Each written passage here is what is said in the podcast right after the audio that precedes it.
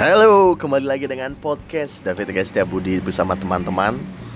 Kali ini tidak ada bahasan khusus dengan tokoh profesional di bidang pekerjaan saya. Tapi kebetulan nih, sekarang tanggal 6 Agustus 2019 saya di Kementerian SDM.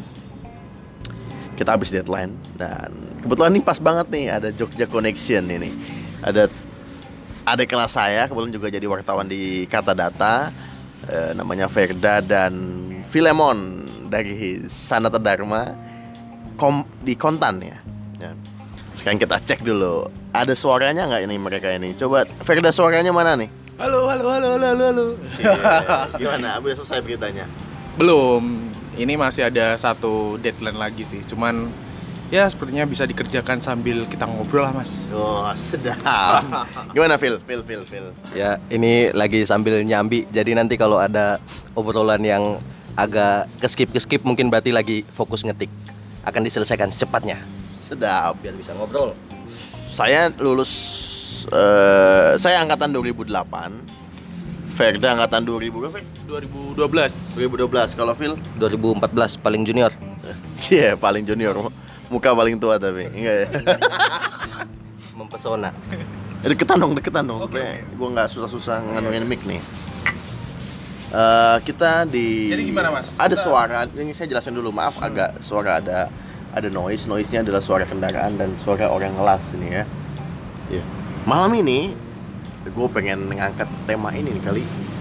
Karena kita sama-sama dari Jogja dan sama-sama dari sekolah Katolik nih.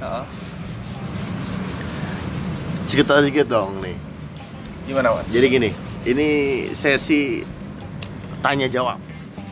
2 pertanyaan aja. Apa, Pak? Yang pertama tanya tentang masa kuliah yang paling menarik apa?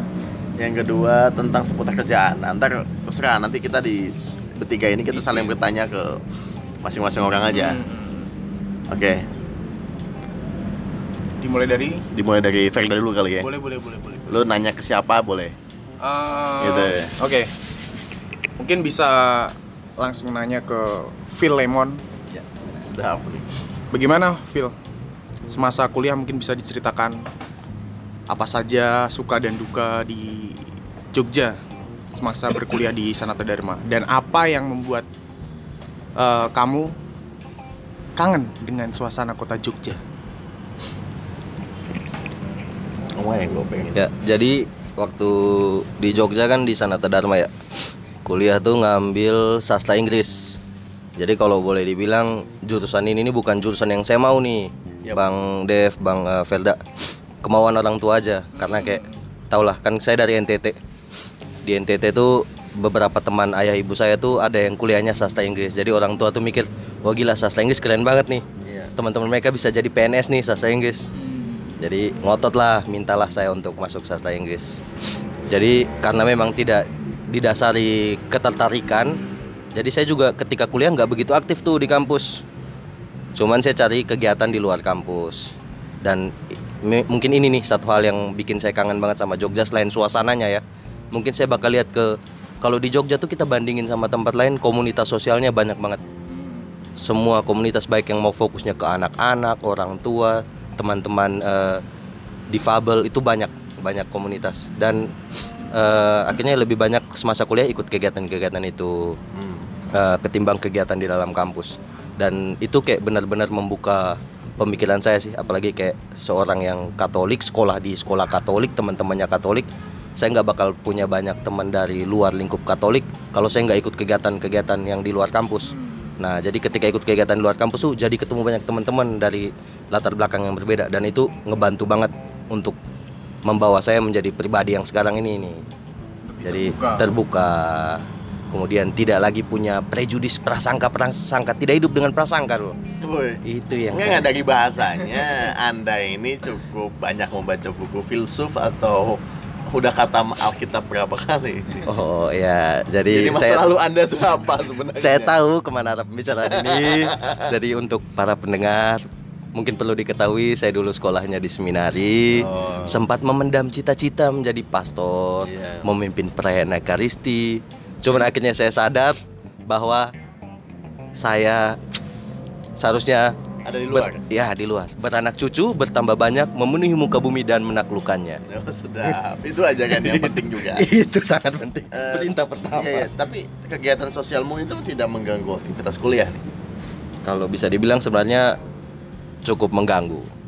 Saya pernah sampai di fase yang saya ogah ke kampus, tapi saya tetap pergi ke kegiatan ngajar di malam hari. Jadi paginya saya tidur, malamnya saya ke kampus, ke tempat ngajar. Cuman emang kadang kayak ada satu momen yang mungkin ketika saya lihat anak-anak ini yang mungkin pendidikannya agak terbengkalai atau mungkin mereka ogah-ogahan. Jadi cambuk juga, kadang jadi memotivasi saya juga untuk kayak ya ayolah kuliah selesain kuliah, ayo ke kampus. Untuk cuman memang jarang sih, lebih juga ada yang saya bilang tadi, bahkan mengorbankan kuliah untuk kegiatan sosial. Mungkin sesuatu yang kurang baik sih, tidak berimbang. Jadi selain kan kegiatan sosial mungkin nggak ada uangnya, tapi makan gratis dong. Banyak acaranya. Semacam pernikahan juga itu ya, waktu momen-momen pernikahan datang di acara pernikahan untuk makan gratis. Orang lakuin itu juga. Belum sampai ke fase itu. Mungkin kayaknya ini, saya yakin ini didasari pengalaman pribadi. Yeah. Salah satunya.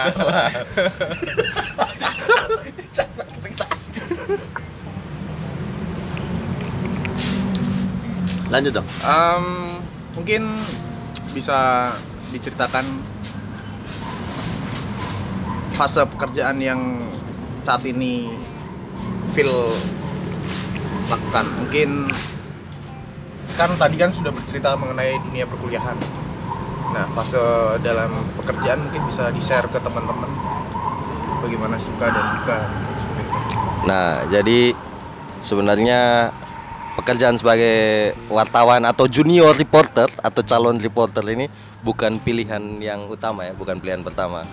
Jadi setelah lulus, saya lulus September 2018. 4 tahun dong berarti. 4 tahun, pintar saya. Oh, pintar. 3,27. Jadi saya bisa lulus berkat ada akreditasi jurusan waktu itu. Mereka butuh banyak lulusan. Jadi hadirlah saya di situ. Cuman memang karena sudah menyelesaikan skripsi, waktu itu saya pikir saya butuh kayak momen apresiasi diri loh. Gila, saya udah nyelesain skripsi, bahasa Inggris semua begini banyak. Saatnya santai-santai dong. Akhirnya malah keterusan, nganggurnya kelamaan 7 bulan. 7 bulan lama ya? 7 bulan lama. Terus kayak mulai merasa tertekan, kayak wah udah gak enak nih, uang makin susah kan, minta di orang tua gak enak kan. Akhirnya cobalah apply lama, terus dapatlah kesempatan ini datang. Terus ketika masuk memang bisa dibilang proses lama, kontan sampai wawancara sampai diterima tuh berapa lama? Cukup cepat, gak nyampe 2 bulan. Itu via apa? Jujur saya lupa waktu itu. Kalau nggak salah job street apa urban hire gitulah itu, dan itu saya mengandalkan SMA saya seminari dan akhirnya bisa diterima. Iya, mungkin ya bahan pertimbangan, nggak tahu. Mungkin menyampaikan rasa terima kasih. Jadi kalian yang bersekolah di seminari sampai lulus teman-teman, jangan keluar di kelas 3 sampai lulus. Masuk seminari tinggi, kalau mau keluar nggak apa-apa ya. Nah, mungkin nanti kita nggak akan tahu kan bisa ngebantu atau nggak, cuman ya coba aja lah. Terus agak susah adaptasi di awal kalau boleh bilang, maksudnya bukan kuliah dari jurnalistik, kegemaran menulis juga lebih ke menulis opini dan sebagainya yang kayak kaidah-kaidah dasar ya. Ilmu-ilmu dasar jurnalistik tuh emang nggak saya punya itu loh. Tapi untuk saat ini apakah sudah mulai nyaman dengan dunia jurnalistik? Mungkin sudah mendarah daging? Mungkin mendarah daging belum ya, baru sampai ke kulit pelan-pelan. Cuman saya mulai menikmati kayak suasananya, atmosfernya. Oh seperti ini, jadi mulai tahu tuh loh pelan-pelan kayak oh ini nih namanya doorstop. Oh ini selama ini kan mungkin kayak kita cuma baca koran, gimana sih orang-orang ini bisa sampai dapat berita ini, atau bahkan berita-berita yang kadang kita rasa gila bagaimana sih bisa dapat, kayak mulai melihat langsung dari bagaimana teman-teman senior yang para senior bekerja, oh seperti ini ya. Terus sampai sekarang masih di fase yang betul-betul terkagum-kagum sendiri dan pengen terus belajar tuh loh, memperdalam. Dan saya rasa kayak apa yang udah saya mulai sekarang nih gak mungkin berhenti di sini loh, harus kayak saya terusin juga. Apa yang paling membuat kagum? Maksudnya tadi apa sih yang membuat kagum? Kayak maksudnya beberapa kan kayak ketemu wartawan. Selama ini kan kayak kita cuma lihat mungkin ya lihat apa? Jurnalis-jurnalis di TV. Kalau kita main Instagram kayak taunya paling Tito Kumparan. Terus lihat wartawannya secara langsung. Oh, ini wartawan-wartawan yang medianya sering kayak kita lihat, kita baca, keren ya. Yang orang-orang sering puja-puja. Terus lihat cara kerja wartawannya, wah gila. Ini tekun. Ini toh.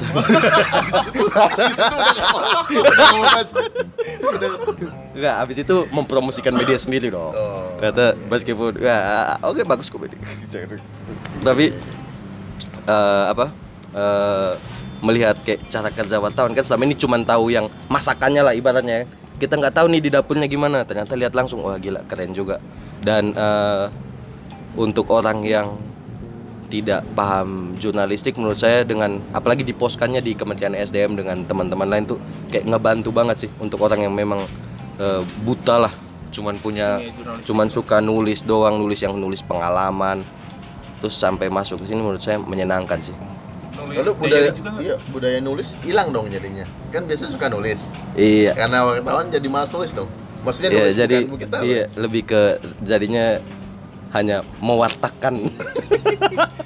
Hanya mewartakan terus kayak keinginan untuk menulis. Bahkan bukan cuma nulis sih, kayak pelan-pelan keinginan membaca di luar berita ya. Maksudnya kalau berita kan kita butuh untuk baca untuk ikuti ini kejadiannya itu, seperti apa ya. Kayak dulu tuh senang banget baca buku, kayak betul-betul meluangkan waktu untuk baca buku novel lah setidaknya. Bacaan apa sih, Phil? Kalau yang saya senang sih sebenarnya memang novel yang saya gunakan juga untuk skripsi saya yang sudah saya ngomong berkali-kali tahu kan ya. Apa itu? Paulo Coelho. Paulo, yeah. Teman-teman baca Gunung Kelima, itu salah satu novel yang saya jadi skripsi. Apa quote terbaik Coelho menurutmu? Paulo yang menurut saya terbaik itu adalah jika kamu menginginkan sesuatu, maka dunia itu akan berkonspirasi untuk membantu mewujudkannya. Itu saya percaya itu. Karena itu konsep dasar dari penyelenggaraan ilahi. Yeah. Oke, sampai situ ya. Nanti cari tahu sendiri.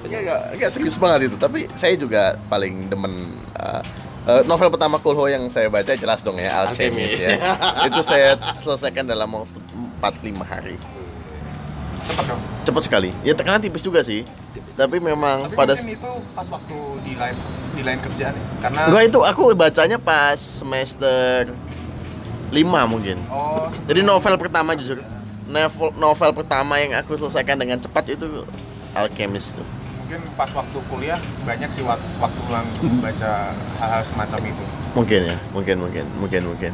Ya kita lanjutkan lagi Phil untuk mengetik. Jadi nanti jatah Phil nanya nanti ya. Oh iya, terakhir boleh. Saya tanya dulu ke Verda. Ya. Verda ya. 2012. Siapa dosen pembimbing skripsinya ini? Pak Lukas Ispandiaro. Pak Lukas sekarang megang S2 kita ya di Atma Jaya Yogyakarta. Jadi saya dan Verda lulusan Atma Jaya Yogyakarta. Beda slogan aja. Ya. Kalau sloganmu udah berintegrasi ya. Kalau saya bukan ilmu semata. Tapi bener loh mas. Dari saya dibimbing oleh Pak Lukas, saya mempunyai pengalaman yang berbeda. Apa tuh? Salah satunya saya jadi mau bersikeras untuk menyelesaikan skripsi. Loh, apa emangnya yang bikin? Banyak lah. Saya cukup kagum sih dengan sosok beliau ini. Di sisi lain dia pintar dan cerdas. Dia juga selalu mengingatkan untuk mahasiswa bimbingannya untuk segera menyelesaikannya. Apalagi saya juga angkatan 2012 kan mas. Saya cukup beruntung sih seperti itu dengan dia. Fair. Udah ya meskipun baru tapi saya yakin sebelum masuk jadi wartawan Kata Data, dirimu belum pernah membaca Kata Data. betul. Iya itu. Soalnya gini mas, berat bacaannya, terlalu berat. Banyak berita-berita yang diterbitkan di media online Kata Data ini memang segmennya itu bukan untuk pasar umum. Iya. Yeah. Contohnya seperti Desmigas nih. Iya. Yeah. Kalau orang mikir kan siapa juga yang mau pusing-pusing mikir lifting migas anjlok, terus skema growth split atau cost recovery. Orang nggak akan ngeh dengan semacam itu. Jadi waktu saya ditempatkan di Des Energy, saya sendiri juga kaget, Mas. Saya harus menghafal istilah-istilah migas yang sebelumnya growth split nih makanan apa, terus lifting ini minuman apa, seperti itu, Mas. Tapi Verda sebagai punya kecepatan adaptasi yang cukup cepat ya kayaknya. Ya mungkin saya juga dibantu sih, Mas, di sisi lain dibantu dengan teman-teman di sini. Sudah. Ya bener. Nggak, maksudnya itu juga sebuah proses sih. Yeah. Proses saya untuk memahami isu-isu migas juga, selain saya mendapatkan bimbingan dari kantor, saya juga mendapatkan pengalaman dari teman-teman di sektor SDM. Ahiu. Yeah. Seperti itu, Mas. Sedap. Sebut nama dong. Yang terkesan. Oh, banyak, Mas. Banyak. Saya juga pertama kali saya baca Bisnis Indonesia. Saya baca Bisnis Indonesia itu bukan pas saya kuliah. Saya produk pertamanya Big Media itu Harian Jogja dan Setara FM ya. Apa sih? Suara radio tuh. Ini. Cik lali aku.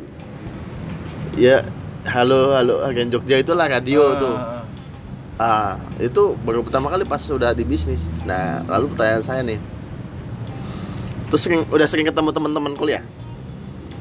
Untuk saat ini? Iya dong, ya. Sering. Kebetulan juga teman-teman kuliah banyak yang kerja di Jakarta sih. Terus kalau tanya, Fer, nyambut gawe di mana? Neng di. Terus capek nggak jelasin ya?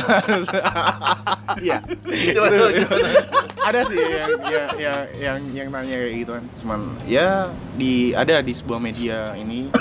Tapi kan memang sudah saya sebutkan sebelumnya, memang media Kata Data memang segmennya kan memang bukan umum kan. Kalau Kata Data apa sih segmennya umum? Tapi gini, Mas, sebelumnya saya juga pengen cerita. Sebelum saya memang belum baca Kata Data, memang saya udah tahu sebelumnya sih. Walaupun belum banyak baca di Kata Data, saya tahu siapa pendiri Kata Data. Salah satunya yaitu Pak Meta, salah satu wartawan Tempo yang dulu pernah mengungkap kasus yang judulnya Saksi Kunci itu, yang membuat buku itu. Itu saya juga mulai merasa kagum sih, langsung tertarik untuk. Jadi kamu membaca buku apa tuh? Saksi Kunci itu. Saksi Kunci. Yang kasus pengemplangan pajak khasnya negeri. Iya. Itu cukup menarik, Mas. Maksudnya dalam skala Indonesia kasus seperti itu memang untuk bacaan bagi mahasiswa jurnalistik sangat sangat bagus tuh, Mas. Oh, berarti pas kuliah udah pengen jadi wartawan ya?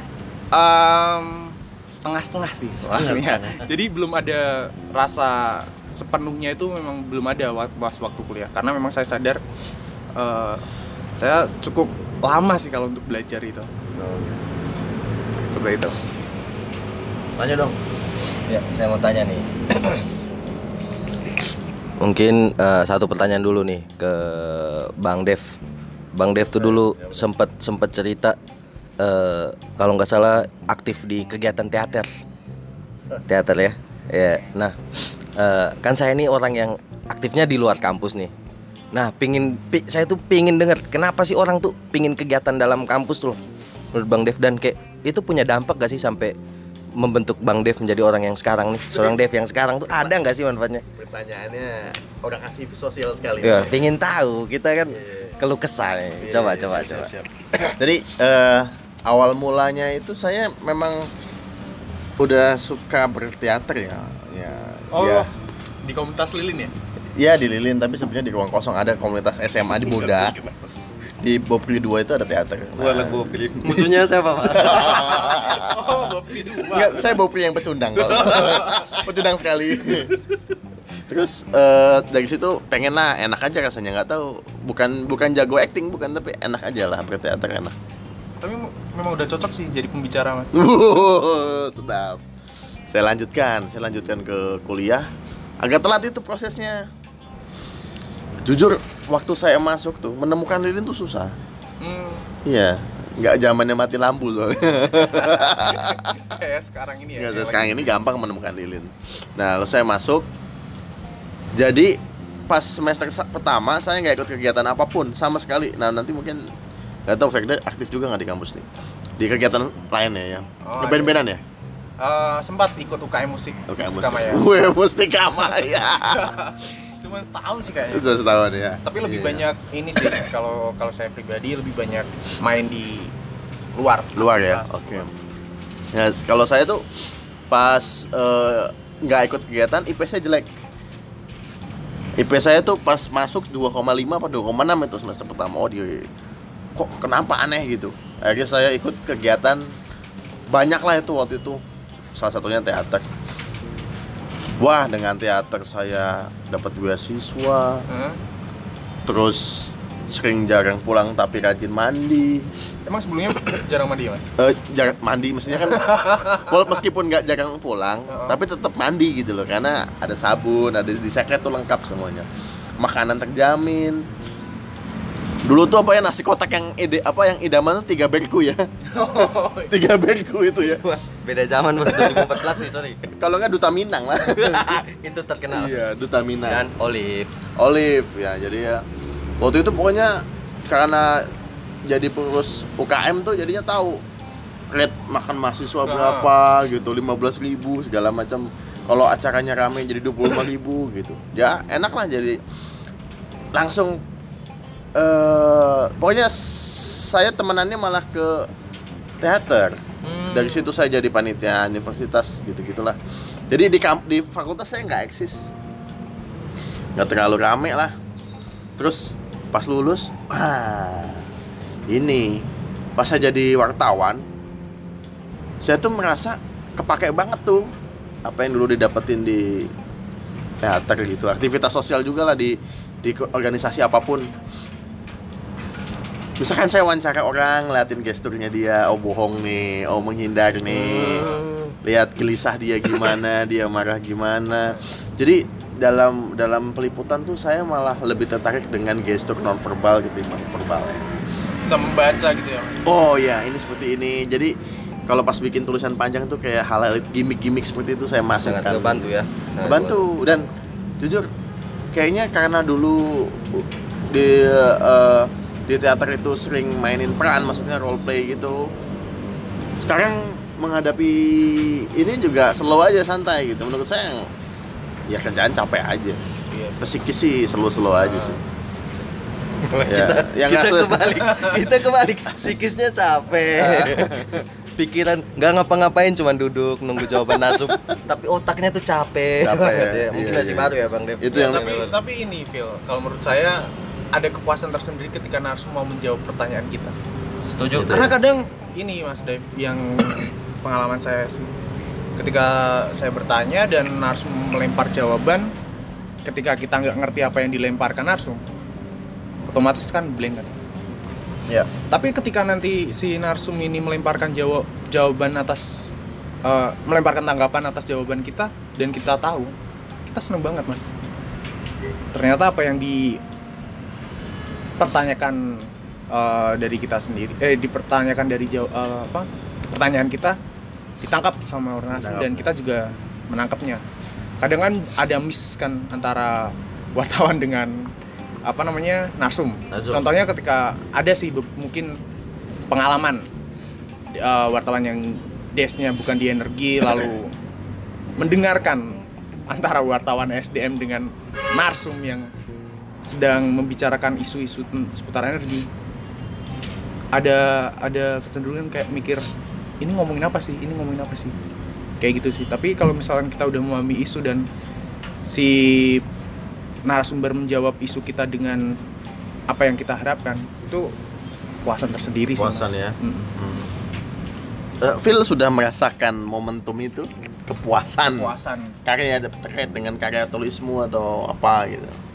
Mungkin kalau untuk anak baru ya Bang, kalau kita kan namanya HL tuh kebanggaan, HL halaman 1. Saya tuh dulu bisa bilang menanti cukup lama juga untuk bisa masuk halaman 1. Berapa bulan atau berapa hari setelah? Kayaknya sudah mungkin ada 2-3 bulan mungkin ya baru bisa masuk. Itu pun kayak bukan murni saya sendiri, kayak entah dibantu dengan para senior di kantor. Jadi tapi puas, tapi kayak rasa kapan saya bisa mencapai itu tunggal sendiri. Ya, iya, tunggal tuh itu kan kebanggaan yang luar biasa kan. Tapi, jadi masih kemisi itu tuh Mas ini. Masih selama ini masih keroyokan terus. HL itu di screenshot atau di clipping? Screenshot, tapi pernah waktu itu saya bilang ke Bang Ridwan saya pingin clipping nanti. Jadi dia Bang Ridwan ini salah satu senior yang ngisi halaman bareng saya di Kontan. Dia tuh akhirnya mampir kantor untuk ngambil koran cetaknya untuk dikasih ke saya. Masih saya simpan, belum saya clipping. Soalnya di Jakarta saya nggak tahu tempat bikin bingkai kayak yang di pinggiran mungkin di Selokan Mataram atau di UKM itu kan banyak kan untuk figura-figura. Jakarta nggak tahu di mana ya Bang. Oke. Nanti pas ulang tahunmu hadiahnya figura clippingan aja. Kalau kayaknya udah pada balik ke kampusnya masing-masing ya setelah lulus, udah? Lewat doang ya, belum lah ya? Udah nggak aktif di kampus? Oh nggak aktif di kampus, betul. Nah,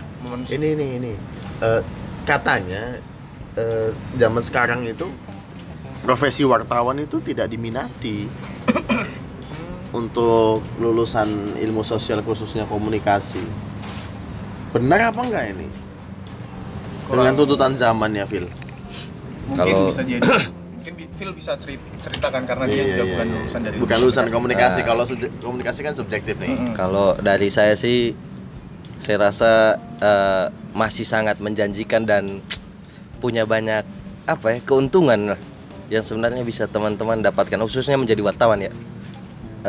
Jadi kayak kalau misalnya ada anggapan bahwa untuk anak komunikasi sendiri itu kurang menjanjikan dan sebagainya, saya rasa mungkin perlu dilihat kembali karena saya yang dari luar komunikasi saja ketika sudah tercemplung di sini, sudah jatuh ke sini itu malah di satu sisi mulai belajar kayak menikmati dan saya rasa bahwa kayak untuk jurusan saya sastra Inggris kayak menjadi wartawan itu salah satu opsi yang menarik loh. Iya, banyak juga kan, karena sastra Inggris kan memang kadang tuh ini dilema banyak teman-teman saya ketika kami lulus. Kami tuh kayak mempertanyakan, kita ini mau jadi apa sih? Kita mau jadi guru tapi udah di backup sama anak-anak PBI, pendidikan bahasa Inggris. Terus kita yang sastra ini mau kemana?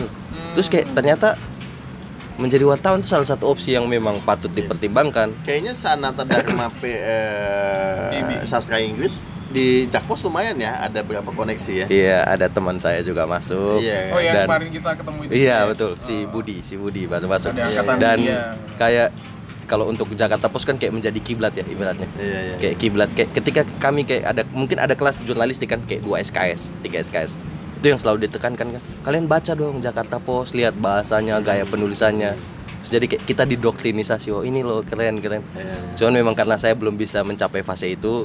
Saya berbahagia kok dengan konten. Oh, tapi konten luar biasa. Mau ke fase itu? Ya kalau bisa. Kalau Fer, kalau ada adik kelas kita yang, Mas, aku cari kerjaan dong gitu. Lalu, maukah kamu mengajak dia ke kantormu gitu? Kalau untuk dia mau serius belajar untuk memahami dunia jurnalistik, mungkin bagus sih kalau untuk betul.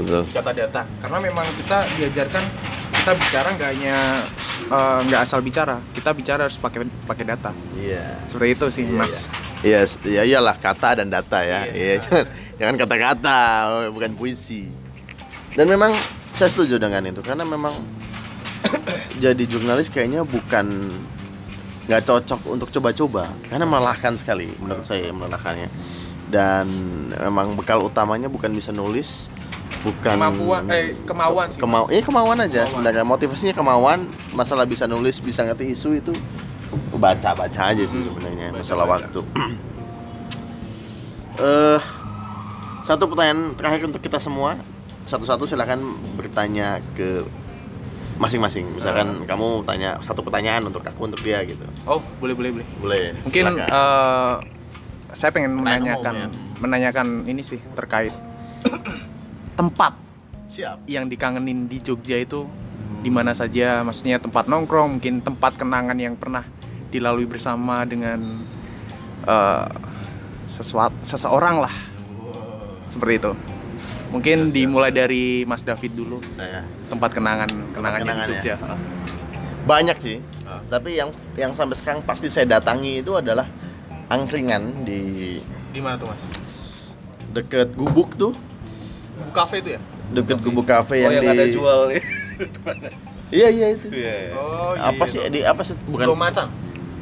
Yang ke atas apa ke bawah? Yang ketigaan yang oh, Sego Macan. Warung steak, iya, sebenarnya. Sego Macan tuh. Gubuk yang ini loh ya, yang di mana sih itu Logaten. Nah itu kalau turun ke bawah kita nanti ke ada Sucipto di luar, yang perempatan yang ke sana nanti belakang Linglung ke sana lagi, Linglung Coffee and Eatery. Iya pokoknya posisinya di perempatan itu ada mbah-mbah di pojok. Nah itu saya di situ.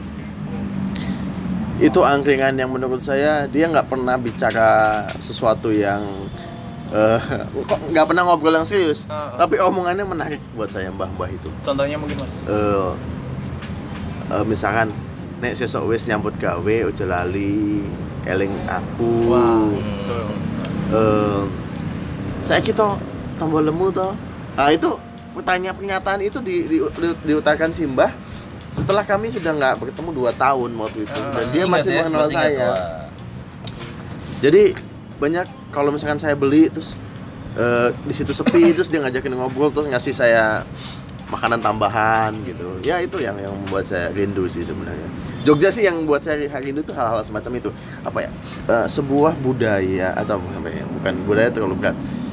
Kearifan lokal ya, yang kebiasaan gitu ya. Kebiasaan yang kayak angkringan, ngobrol gitu. Oh iya. Gitu. Kalau di sini saya nggak bisa ke utara ke selatan.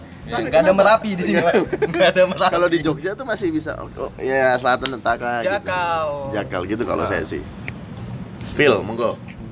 Kalau lokasi ya. Jadi saya kan selalu ngomong sosial nih dari tadi, kegiatan sosial. Jadi yang selalu saya rindukan tuh namanya tempat tuh Perkampungan Sosial Pingit. Itu di Desa Pingit. Di belakang Universitas Jana Badra di Badran, dekat itu ya, Tugu, dekat sungai itu ya? Sungai Kali Winongo. Oh iya. Kali Winongo. Jadi di situ tuh kegiatan ngajarnya tiap Senin sama Kamis malam, sama Sabtu kadang. Senin sama Kamis malam. Apa komunitasmu namanya apa? Itu Perkampungan Sosial Pingit namanya. Nah, itu kalau teman-teman anak yang kuliah di Jogja atau main ke Jogja boleh tuh main-main ke sana. Itu jadi kayak pendampingan belajar untuk adik-adik yang di sekitaran daerah Pingit itu, di kali, bantaran kali itu. Terus kenapa saya tuh terkenang itu karena ketika kemarin sebelum selesai berkegiatan di sana tuh, mengakhiri kegiatan di sana lah, nggak ikut lagi tuh, saya tuh kayak pergi dengan meninggalkan sesuatu yang mengganjal. Jadi saya tuh sempat dimarahi sama beberapa anak-anak cewek kecil karena kecewa sama saya, kesal. Iya, murid-murid lah ya. Sedih gitu ya. Ya, karena waktu itu saya ngajak mereka untuk, jadi sebelum ngajar biasanya ada kegiatan itu kan, ice breaking, nyanyi-nyanyi bareng. Cuman beberapa anak kan ada yang nggak suka ikut itu, kayak malas kan, maunya langsung di kelas. Terus kayak mereka pura-pura lah sakit kakinya, apanya. Terus saya bilang kan, kalau kalian nggak mau ikut ini, ya udah nggak apa-apa. Tapi nanti kalian nggak dapat snack ya di akhir. Terus kayak mereka kesal karena menganggap aku tuh nggak punya rasa kepercayaan terhadap mereka loh, kecewa banget mereka. Terus sampai sekitar lama banget tuh mereka tuh masih kesel, nggak mau ngomong sama saya, nggak mau foto bareng, bahkan sampai sekarang. Jadi belum ada rekonsiliasi. Jadi saya rindu dan pingin kembali dan pingin ketemu mereka. Harus saya doakan hari Kamis, hari Jumat kamu dapat DLK supaya bisa extend di Jogja. Iya betul, saya harus dapat DLK. Ya itu, menjadi wartawan juga enak, bisa DLK, sekedar informasi. Oke. Saya pertanyaannya apa ya? Apa yang membedakan apa ya bahasanya? Terlalu ini guys. Membedakan apa? Suasana mungkin Jogja. Berat nggak meninggalkan Jogja? Nah itu aja deh. Jujur berat sih. Jujur berat. Gimana tuh? Mungkin terlalu nyaman sih mas kalau di Jogja. Oke. Keruwetan apapun yang ada di Jakarta tuh kita nggak temukan di Jogja. Contohnya seperti kemacetan lah. Ya mungkin ada sih beberapa titik kemacetan di Jogja, cuman kita udah hafal jalan. Iya. Salah satunya itu. Cuman ya itu kembali lagi nggak separah di Jakarta mungkin. Kita di Jakarta harus dituntut cepat, harus dituntut gercep juga kan. Tetapi di sisi lain juga kondisi jalan yang macet, udah banyak kendaraan yang lalu lintas di ini membuat kita juga capek gitu loh Mas. Tapi kalau di Jogja kita nggak menemukan hal itu. Mungkin seperti itu sih perbedaan suasana Jogja sama Jakarta. Dan ini lagi satu lagi, di Jogja kita juga bisa menemukan suatu tempat yang sangat nyaman. Contohnya di Kopi Klotok Mas, itu di tengah-tengah sebuah sawah gitu kan, ada tempat ngopi juga di situ, juga ada makanan-makanan khas tradisional yang mbah-mbah zaman dulu masak menunya seperti itu, kayak apa ya namanya, sayur-sayur old school lah kayak gitu. Omahan ya? Ya, sayur-sayur old school lah. Telurnya enak? Iya, telurnya enak juga. Pisangnya juga itu. Itu sih yang membuat kadang kita, aduh, kenapa berat banget di Jogja terus. Ya. Padahal memang saya sendiri juga bukan asli Jogja, cuman Jogja itu sudah membuat saya sendiri seperti memiliki Jogja, istilahnya seperti itu. Dan kadang kalau misalkan saya kangen, saya putar tuh Mas video-video di YouTube. Selokan Mataram, itu Babarsari, bercakap. Nah, kayak gitu Mas. Atau menghubungi orang-orang yang di Jogja gitu. Iya, kadang sekarang enaknya gini lagi Mas. Kita nggak perlu nelpon, kita nggak perlu video call, kita cukup satu aja, kita main PUBG. Ya. Sambil main kan kita sambil ngobrol kayak gitu. Itu sih yang gitu. Ya. Phil, berat nggak ninggalin Jogja, Phil? Mungkin cerita dari awal ya Mas. Kayak dulu kan sejak ketika tiba di Jogja kayak udah sering kan, maksudnya ketika kita masuk Jogja orang udah bilang bakal berat nih kalau kalian nanti ninggalin Jogja dan sebagainya, bakal kangen banget lah kalian Jogja. Kayak saya yang bukan, memang ayah saya dari Jogja, cuman kan saya lahir besar di NTT. Kayak NTT saya, mana NTT? NTT saya di ibu kotanya ya, Kupang. Jadi bukan yang iklan Aqua itu, sumber air itu bukan saya. Jadi kalau ketemu saya jangan bilang sumber air karena itu bukan daerah saya ya. Tapi terus kayak saya dari NTT, saya apaan sih, apa sih yang membuat Jogja sampai kayak gitu, menyangsikan tuh loh, saya menyangsikan anggapan-anggapan itu. Oh iya, mengatakan bahwa kayak, orang-orang seperti lebay. Iya, lebay, lemah, terus kayak saya bakal lebih rindu NTT lah ketimbang Jogja. Cuman ternyata saya menjilat ludah saya sendiri ketika sampai di Jakarta dengan keriuhannya gitu, kayak wah gila. Kangen juga Jogja ya. Kayak lamban, tenang. Saya di sini tuh kayak kita lihat orang tuh gila tergesa-gesa, saya kayak kenapa sih ini orang-orang nggak bisa santai aja gitu, tenang. Terus termasuk keramahan warga, kayak kita ketika nanya alamat tuh kerasa banget bedanya. Maksudnya orang di sini mungkin jawab tapi acuh, kesannya kayak terlihat acuh lah, bisa kita lihat lah dari ekspresinya. Empatinya kurang gitu ya. Kalau di Jogja tuh wah gila. Bahkan termasuk kayak momen, kalau mungkin sering lihat dulu tuh, kayak saya sering lihat di info cegatan Jogja kan, kayak ada orang yang banyak pecah atau kayak kehabisan bensin, kayak bakal ditolongin. Saya kayak ya ini mungkin perbandingannya bakal kayak 1:100 atau gimana. Sampai kemudian waktu itu pernah satu malam ban saya pecah, dan kayak ada orang tuh yang habis, dia tuh jualan angkringan bapak itu di daerah Kopi Jos Tugu itu. Dia sampai pulangnya nanti aja deh, dia bantu saya, dia kayak ya udah Mas motornya parkir dulu di Indomaret gitu, di daerah dekat Pingit sana lah. Terus dia ngajak saya naik motor untuk nyari tukang tambal ban di sekitaran situ. Kayak saya gila nih orang, dia padahal harusnya kayak pulang beres-beres istirahat udah sampai kerja, tapi masih luangin waktu. Terus kayak ternyata nggak dapat kan, pada tutup. Dia malah sampai kayak mohon maaf ya Mas, kayak nggak bisa bantu, padahal udah ngebantuin gitu. Yang kayak wah gila ya, ternyata benar rindu juga cegatan Jogja, memang saya juga merasakan itu. Makanya terus akhirnya kayak kemarin sempat yang libur lebaran kan, lumayan lama tuh, hampir 2 minggu. Saya bela-belain nggak dapat tiket, ya udah ayo motoran ke Jogja. Cuman pingin kayak membangkitkan lagi memori itu, terus kayak rehat tuh loh, rehat sejenak dari kepenatan di Jakarta. Spiritnya kayaknya. Iya, itu terus balik tuh kayak wah betul-betul meskipun fisik capek ya, tapi kayak terisi aja semangat tuh. Ketinggalan. Hah? Ruhnya ketinggalan. Ruhnya tertinggal, Mas. Tertinggal ternyata. Hati di sini tapi pikir hati di sana, pikiran di sini, kayak aduh kerjaan tapi masih ngejar. Dompet habis dong. Habis, Pak. Langsung ngurus absen. Terus nah sekarang berarti saya pertanyaan. Iya.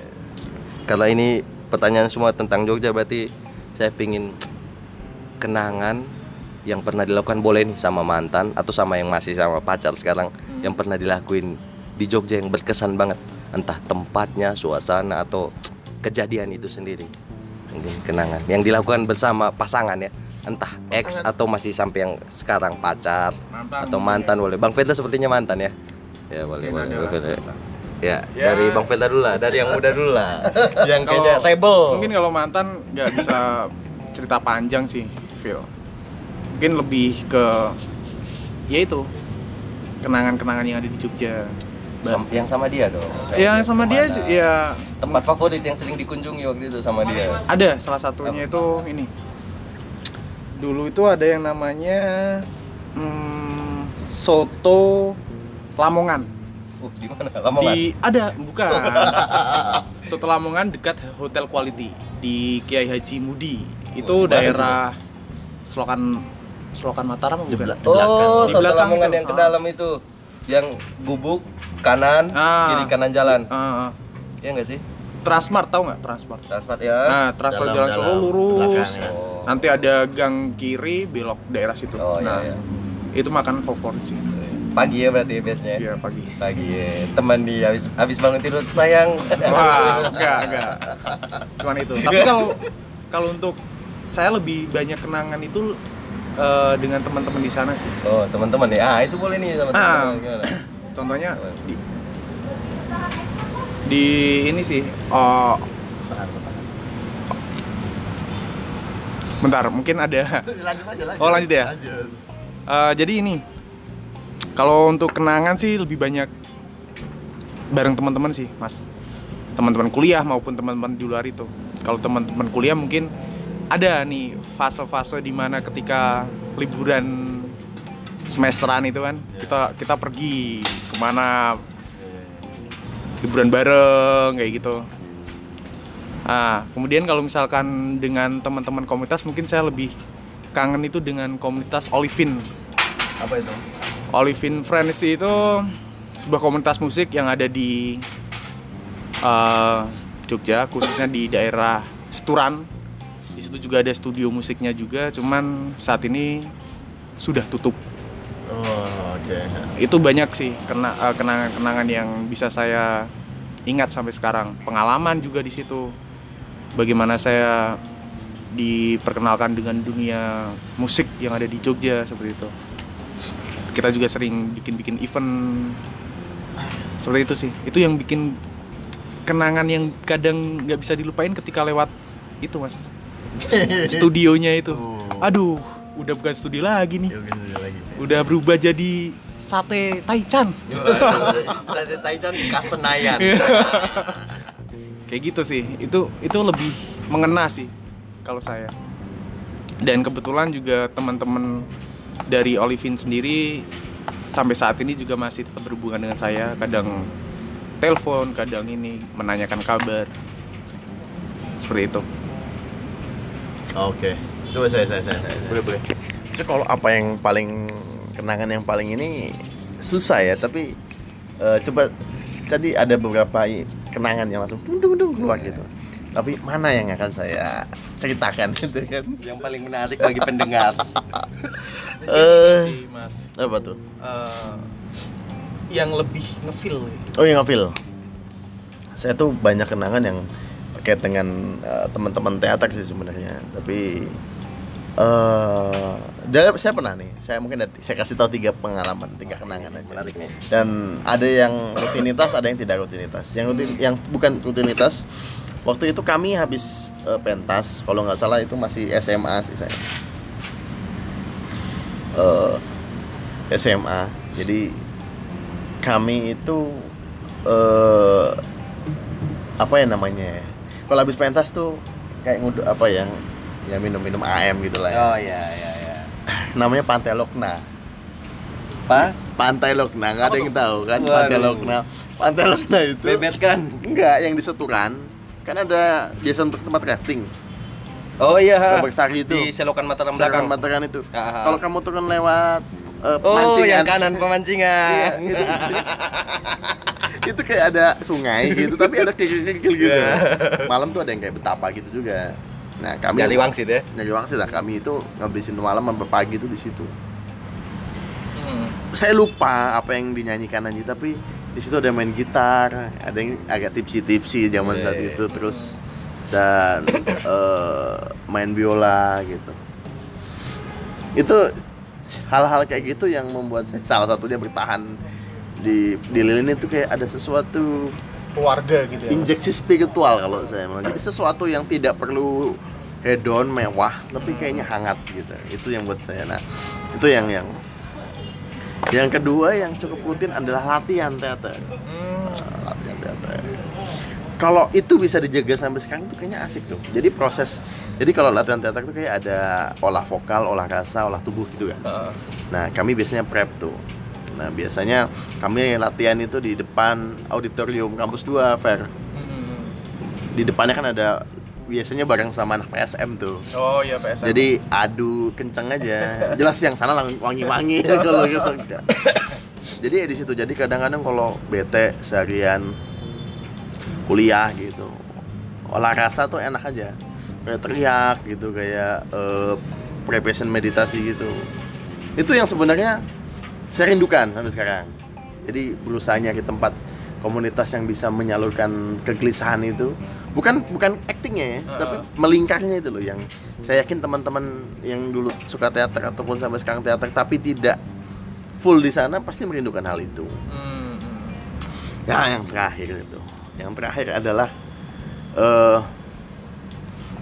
apa ya, yang terakhir ini sedikit sentimental, emosional banget ya. Emosional dan tidak akan terlupakan. Apa tuh, Mas? Seminggu setelah saya dapatkan SIM, saya menabrak mbah-mbah. Waduh. Di depan ini Pam Babarsari Depok itu. Iya. Oh. Waktu itu 2015 berarti. 2015 saya 16 tahun, 15 tahun gitu. Eh 2005. Anda sudah jadi wartawan, Mas. 2005 saya habis latihan teater pertama kali dari Boda itu pulang. Saya pakai Kirana. Kirana pada saat itu 125 kenceng banget loh, bener enak banget loh, walaupun tromol tapi enak banget. Saya agak blank gitu. Tahu-tahu di depan saya ada sepeda yang melintang, saya sikat lah. Saya sikat lalu posisi mbahnya itu kayak memeluk stang saya, dan dia udah merem dan dia darah dari dahinya itu sudah darah. Di situ saya, aduh, penjara dong gua. Tuh mati dong, kalau mati kan lebih baik mati pada saat, maksudnya kalau kecelakaan itu lebih baik mati. Tapi karena mengingat mbah-mbah kan, dan ternyata tidak hanya melibatkan saya dan si mbah-mbah ini, ternyata karambol gitu loh. Dari belakang. Mbahnya malah dari keluar dari apa, lampu hijau yang kuburan Cina itu. Tahu kan? Iya. Melintang ke melawan arah, di sebelah kiri ditabrak oleh laki-laki boncengan gitu, ngobrol. Ditabrak, mbahnya nggak punya rem, ke tengah atau sepeda. Kecepatan saya 60 loh waktu itu. Sikat. Lumayan sih, Mas, 60. Lumayan. Dan saya dibawa ke Depok, Polsek Depok Timur itu. Terus mbak saya datang. Mbak saya cuma datang. Puji Tuhan, bangun. Enggak apa-apa udah. Pulang kita. Di situ yang sekarang sampai sekarang itu enggak nyangka aja datang ke Jogja langsung membuat mbah-mbah tuh koma 2 minggu. 2 minggu. Tapi untungnya gimana, Mas, kelanjutan setelah? Ya, tidak meninggal sih. Tidak meninggal, cuma ya kami, karena kami bertiga terus di jalan kaya, jadi kan ada lumayan itu waktu itu 25 juta apa ya? Tadi 5 juta kan. 5 juta saya. 25 ya. Iya, 5 juta saya, 5 juta yang nabrak kartunya lagi, 5 juta mbahnya, 5 jutanya jasa kerja apa gimana gitu. Jadi tiga hal itu yang kayaknya banyak sih, pasti banyak lah ya kenangan-kenangan yang di Jogja. Saya kurang setuju dengan anggapan gini nih, gimana nih? Bukan pertanyaan sih, tapi anggapan bahwa ngapain ke Jogja, kan udah nggak ada sesuatu di Jogja. Saya tuh paling risih dengan omongan itu, karena Jogja itu bukan kenangan dengan subjek ya, tapi ada kayak meninggalkan rumah gitu kali ya, atau pergi gitu. Ya nggak? Setuju nggak? Setuju. Intinya Jogja tuh menawarkan, ketika kamu lelah, pulanglah. Kami siap menang. Iya. Iya, kayaknya kita bertiga bukan dari Jogja asli ya, saya dari Gombong gitu. Saya juga rumah duluan di Bekasi. Tapi memang pengalaman di Jogja ini menurut saya memang sentimental sih, Mas. Sentimental banget. Ya itu yang saya bilang tadi, mereka tuh bukan mereka ya. Maksudnya Jogja itu menawarkan sesuatu yang kita nggak dapatkan di tempat lain seperti itu. Kita memiliki gitu loh, Mas. Iya. Kita memiliki Jogja. Soal sentimentalnya Jogja, tolong Phil kasih closing statement yang agak sentimental juga dong. Ya, mungkin kalau demi mengobati semua kerinduan ini, seandainya UMR Jogja agak naik, saya yakin Jogja akan overcrowded. Saya berani jamin. Jogja akan overcrowded. Jangankan UMR naik, UMR segitu aja sudah mulai. Ya itu, tapi mengenai kerinduan itu tidak bisa kita pungkiri ya, bahwa seperti tadi bilang, ini bukan masalah kayak kita sudah nggak punya seseorang yang harus dikunjungi atau enggak. Bahkan anak yang kayak cuma ngekos sekalipun, bukan nggak punya keluarga sekalipun di Jogja ya. Ketika tinggalkan, itu yang dirindukan adalah memori-memori itu loh. Kita pingin kayak revisitasi, mengunjungi kembali memori-memori lama tuh. Itu memori-memori lama itu. Revisitasi, kayak membangkitkan kembali memori-memori itu. Kayak ketika kita datang ke tempat itu, bahkan misalnya kayak ke Tugu Jogja aja, datang duduk. Kita lihat dulu saya pernah kesini sama siapa, kayak seolah-olah kita membayangkan bahwa memori-memori lama tuh kayak diputar kembali di situ. Kerinduan itu sih. Kalau orang Jogja atau Jawa bilang tuh berbes mili, Mas. Berbes mili. Seperti itu. Ya. Oke lah. Kira-kira enggak nyangka juga bahwa kita niatnya ngomong mengenai profesi kita jadi wartawan di Jakarta dan Jogja Connection, ternyata lebih banyak bicara tentang Jogja. Iya. Jadi enggak salah memang lagu Club Project, lagunya Aditya Sofyan. Iya, betul.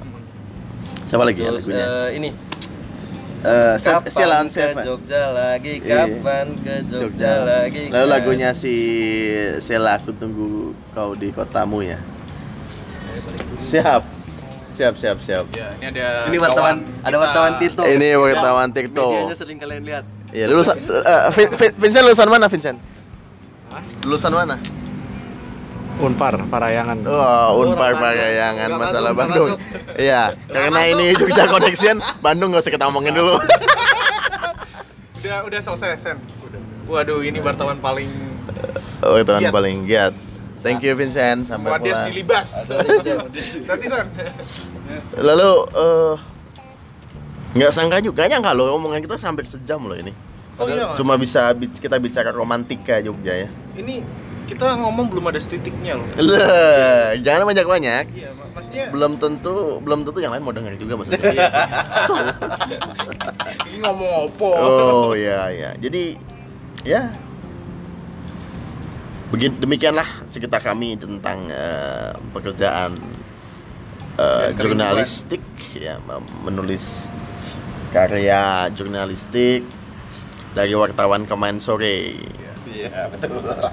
Mungkin bagi teman-teman atau adik-adik alumni Atma Jaya yang ingin berminat untuk menjadi wartawan, sebenarnya Kata Data tempat yang tepat untuk belajar. Siap. Tidak hanya tempat yang tepat juga mungkin untuk mencari. Bisnis juga demikian, konten juga demikian. Amin ya. Seperti itulah. Ya dimanapun tempat, semoga kita di Jakarta. Gak apa-apa di Jogja kita gak kenal, tapi di sini kita kenal. Iya. Siap. Oke. Berikut demikianlah obrolan saya dan Verda dan Filemon di besok nanti akan saya kasih judul cerita wartawan kemarin sore dalam kurung Jogja Connection kurung tutup gitu. Oke, sampai jumpa dengan di episode berikutnya. Semoga episode berikutnya agak serius lagi. Kan udah 2 episode agak serius, ini yang agak ringan aja. Besok sampai jumpa dengan kolaborasi saya dengan narasumber handal. Mungkin ada kata-kata terakhir dari Verda. Oke, pokoknya jangan lelah menjadi wartawan. Sedap. Tetap semangat dan apa? Ya intinya itulah. Oke. Tetap semangat lah untuk menjalani pekerjaan kita sebagai wartawan. Siap. Saya lupa ini kutipan siapa ya? Menulislah karena menulis itu merawat ingatan. Iya. Kutipan handal lagi saya. Yang fana adalah waktu. Kita abadi. Selamat malam semuanya.